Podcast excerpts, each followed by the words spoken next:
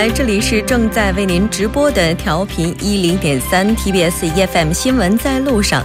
整点过后，为您带来我们今天的第三部节目。在第三部节目当中，将为您带来《走进世界》，介绍最新国际实时动态。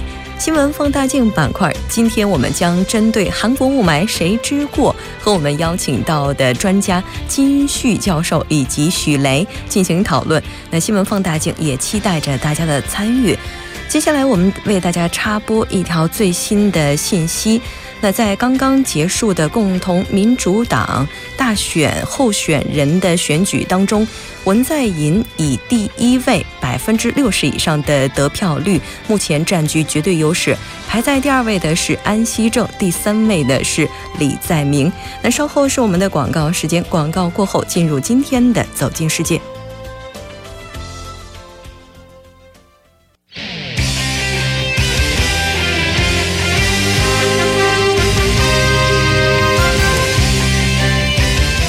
世界，为您介绍主要国际资讯，了解全球最新动态。接下来，我们就要连线记者葛静怡。喂，你好，静怡。你好，主持人。非常高兴能够跟静怡来了解今天国际方面的资讯。我们先来看一下第一条吧。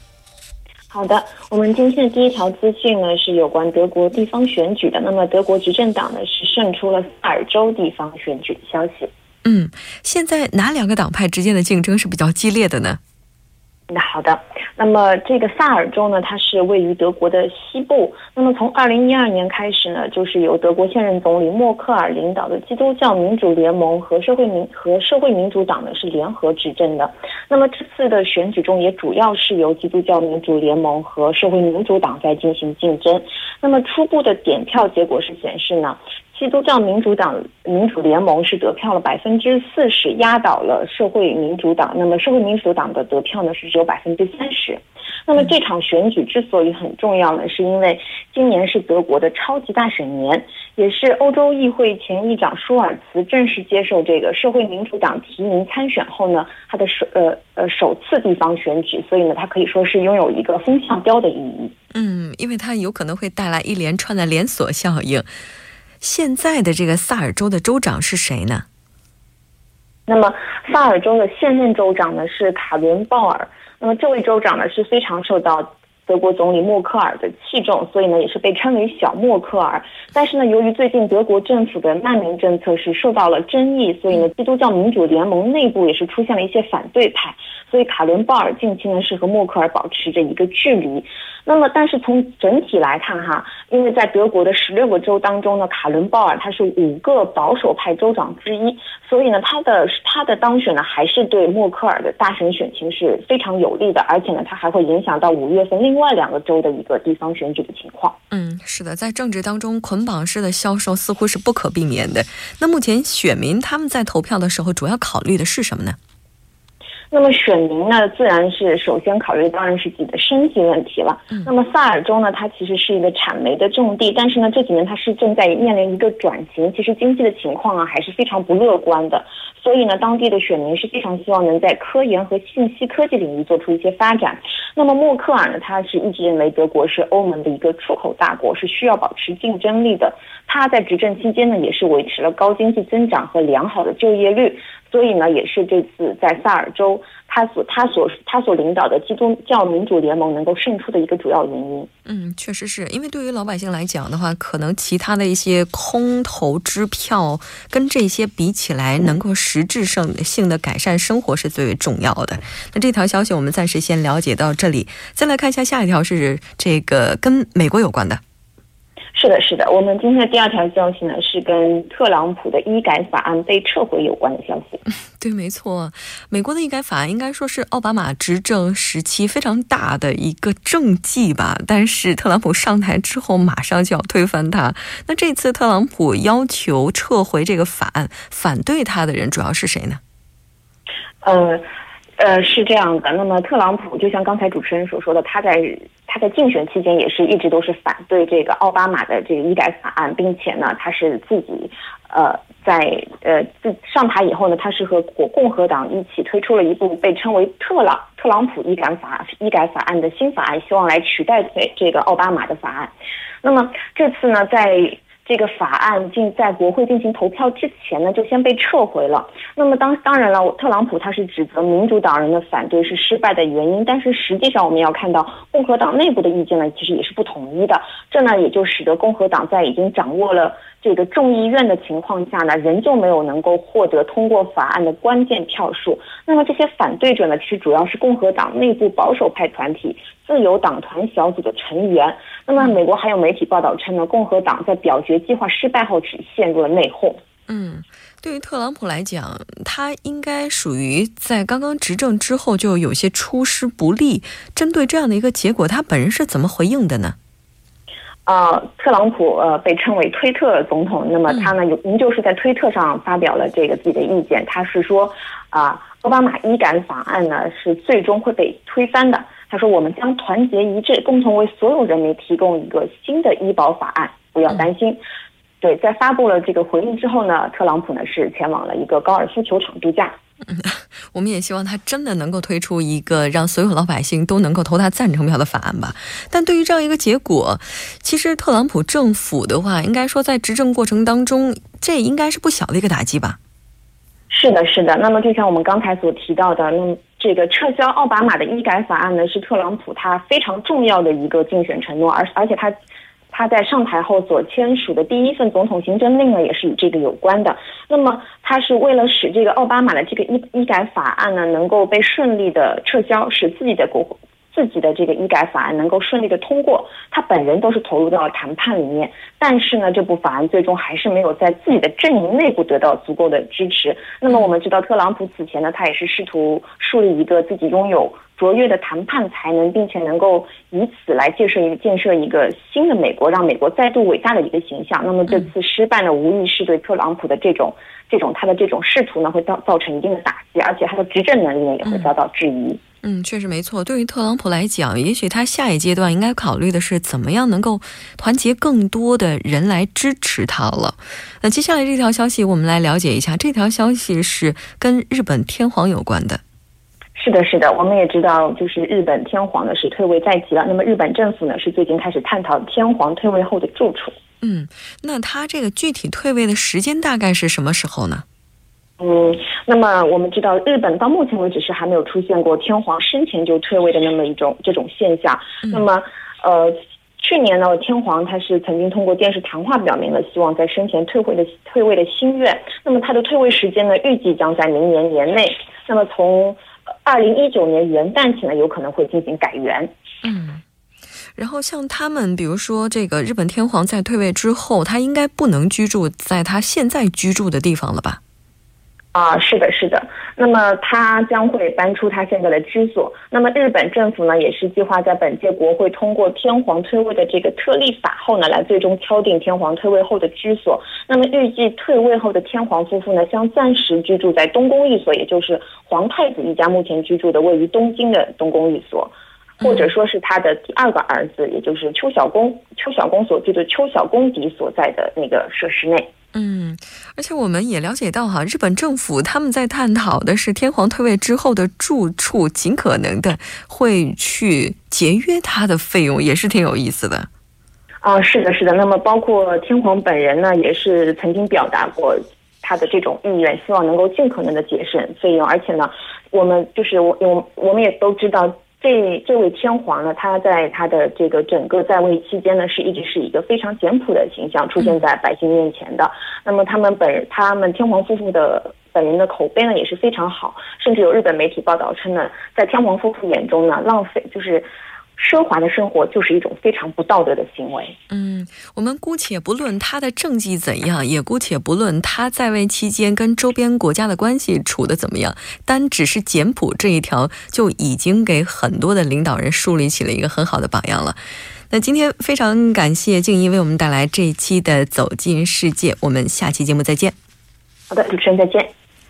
在送走了静怡之后，我们来关注一下这一时段的天气以及路况、交通。多角度、全方位为您剖析韩中两国主要时事热点焦点。今天我们要聊的话题是韩国雾霾谁之过？如果您对这个话题有什么样的想法，也欢迎您参与进来。您可以发送短信到井号幺零幺三，提醒您每条短信通信商会收取您五十韩元的短信费用。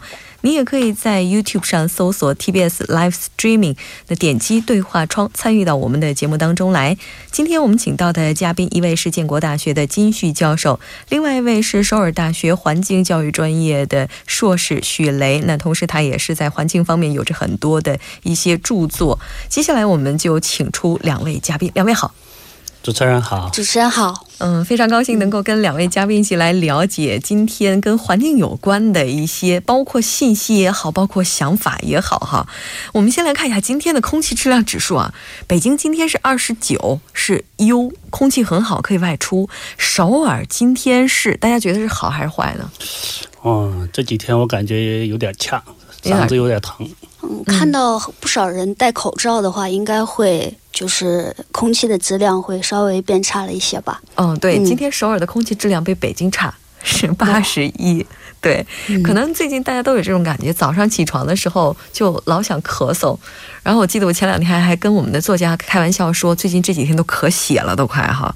那应该说，目前这个空气问题是很严重的。明明是三月份，但是雾霾呢，深深的侵扰着我们。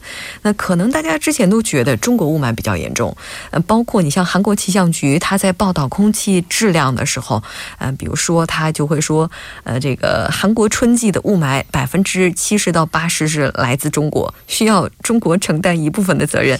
而中国外交部发言人呢是不认同的，说环境已经是全球化的问题了。所以今天咱们就特意的邀请了两位嘉宾一起来讨论一下雾霾，韩国雾霾到底是谁之过？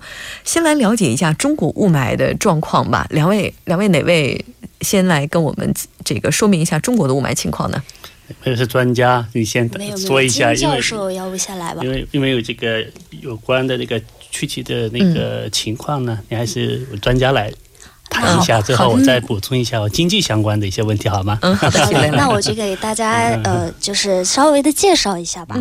呃，其实就是听众朋友们应该也会感觉到，近些年来，就是不论是在中国还是在韩国，越来越多的听到雾霾这个词。嗯。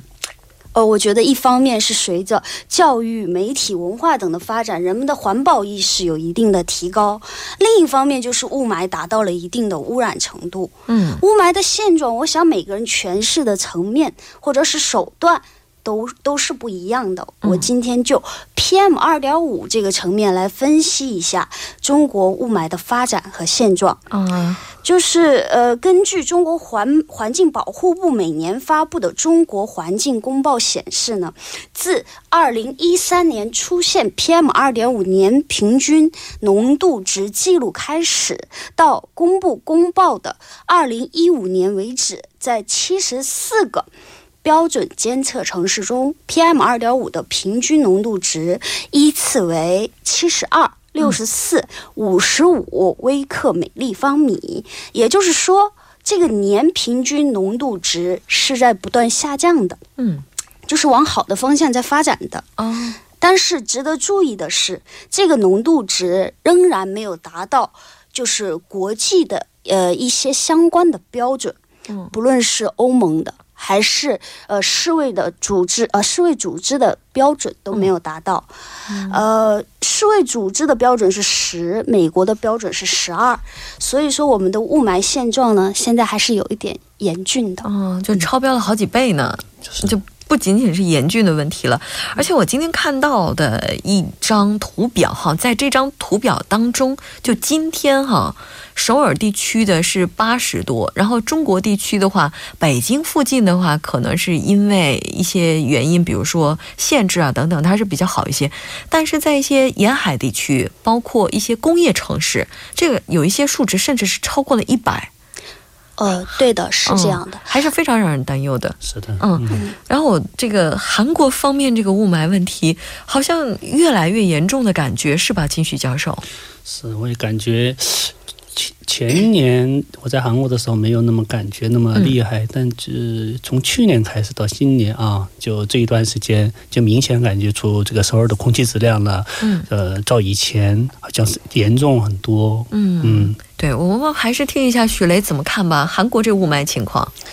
韩国的雾霾情况，其实，在韩国留学这两年半的生活当中，我并没有切实的感受到，就是韩国的空气有大的变化。嗯，但是周围出现越来越多的同学，呃，因为雾霾戴口罩，而且也越来越多的韩国同学和教授呢，呃，对雾霾知识感兴趣。嗯，那韩国的雾霾现状如何？我同样是用 PM 二点五来说话。嗯。就是韩国媒体当中比较流传的一个数据，是来源于美国非盈利民间环境保健组织健康效应研究所 （HEI） 的一份报告。报告上显示，就是自二零一一年起，韩国的 PM 二点五的年平均浓度值也从二十四呃上升到了二十九微克每立方米。嗯，啊，另外资料显示，韩国因为可吸入颗粒物导致的死亡人数，从一九九零年的一点五一万人上升到了二零一五年的一点八二万人。嗯，呃，由此可见，在这个侧面上来说啊，韩国的雾霾是比以前严重了一点。但是呢，比中国的情况还是乐观一些。嗯，这个我在上节目之前哈查了一个图表，很有意思。就最近三年，嗯，就是几个发达国家，韩国一般比较喜欢跟 OECD 国家就做一个对比分析嘛。就是在 OECD 国家当中，韩国的雾霾指数这几年是不断的往上上的，就是它的空气是越来越糟糕的。也许这个幅度不是特别大，但是你像法国啊、英国啊这些国家，人家是有小幅的回落的，就是人家的空气是有所改善的，所以可能这真的是需要我们更多的去关注这个问题。我们为什么为什么要关注雾霾？就首先不仅仅是因为它给我们的健康带来影响，它所造成的经济损失以及规模。也是绝对不容小觑的。那这个方面，我们来听一听金旭教授的意见。嗯，是的。那么我，呃，刚才那个徐磊同学呢，是用这个正确的这个数据来啊说话啊。这个 PM 二二点五现在是怎么情况啊？这个大家也看到了，这个现在呢，中国的情况也也比较严峻，韩国呢也是一直这个也在这个雾深受这个雾霾的影响，大家呢都感觉有点不适的这种感觉啊。那么，何为雾霾经济呢？这个我从这个这个角度来，我去简单的想介绍一下。那么，那么雾霾呢，实际上在经济学上呢，它是怎么讲的呢？就是啊，就它是出现的一种经济现象啊，就是说它就是因为环境的外部性造成了这样的一个根源呢，在这个外部环境，尤其是这个。各种环境的这个指数的变化，导致这样的一个经济现象。那么它呢，主要来自于什么工业粉尘啊、汽车尾气啊这样的东西呢，来扰乱我们市场经济秩序的这样的一个一个这样的一个经济现象。那么它呢，隶属于一种负的外部性。我们经济学，我们可能是有的同学、有些学这个观众呢，可能是不是很了解。但经济学呢，有正的外部性、负的外部性这样的一个说法。那么它呢，就一种市场扭曲的一种这样的一个现象的一个解读。那么雾霾像这种情况呢，属于负的外部性。那么它造成的这样的一个呃经济现象啊，目前呢，我们这个。呃，除了这个这个中国的情情况以外，其他的国家过去的像日本，嗯，或者是英国，发达国家也曾经遇到过这样的问题，都交过学费，是是，但交过学费，但是唯独现在中国情况现。很现在是非常严峻，还有最近我看了一个报道，还是还有那个印度，嗯，印度那边也很严峻，发展中国家。对。那么中国呢，经济体，但是中国和印度又不一样，中国现在已经达到世界的第二经济体。嗯嗯。在这种情况下，雾霾给我们经济社会造成的影响，那么那么现在是越来越受到关注。确实，嗯嗯，这个这个其实非常容易理解吧？给经济带来的影响，你比如说有一些工厂的设备，它应该在无尘的环境下作业。那如果这个地区条件环境条件非常好，可能就不需要一些额外的装备，它就能够节约很多的资源。再比如说，它给医医疗方面带来的这些成本的提升，可能都要计算在经济范畴之内。所以说，治霾已经是。刻不容缓了哈，已经这么多人都咳嗽了，是吧？对，没错。嗯，你像这个中韩两国，应该说为了治霾也是下了不少的功夫。我们来听听看许雷怎么说吧。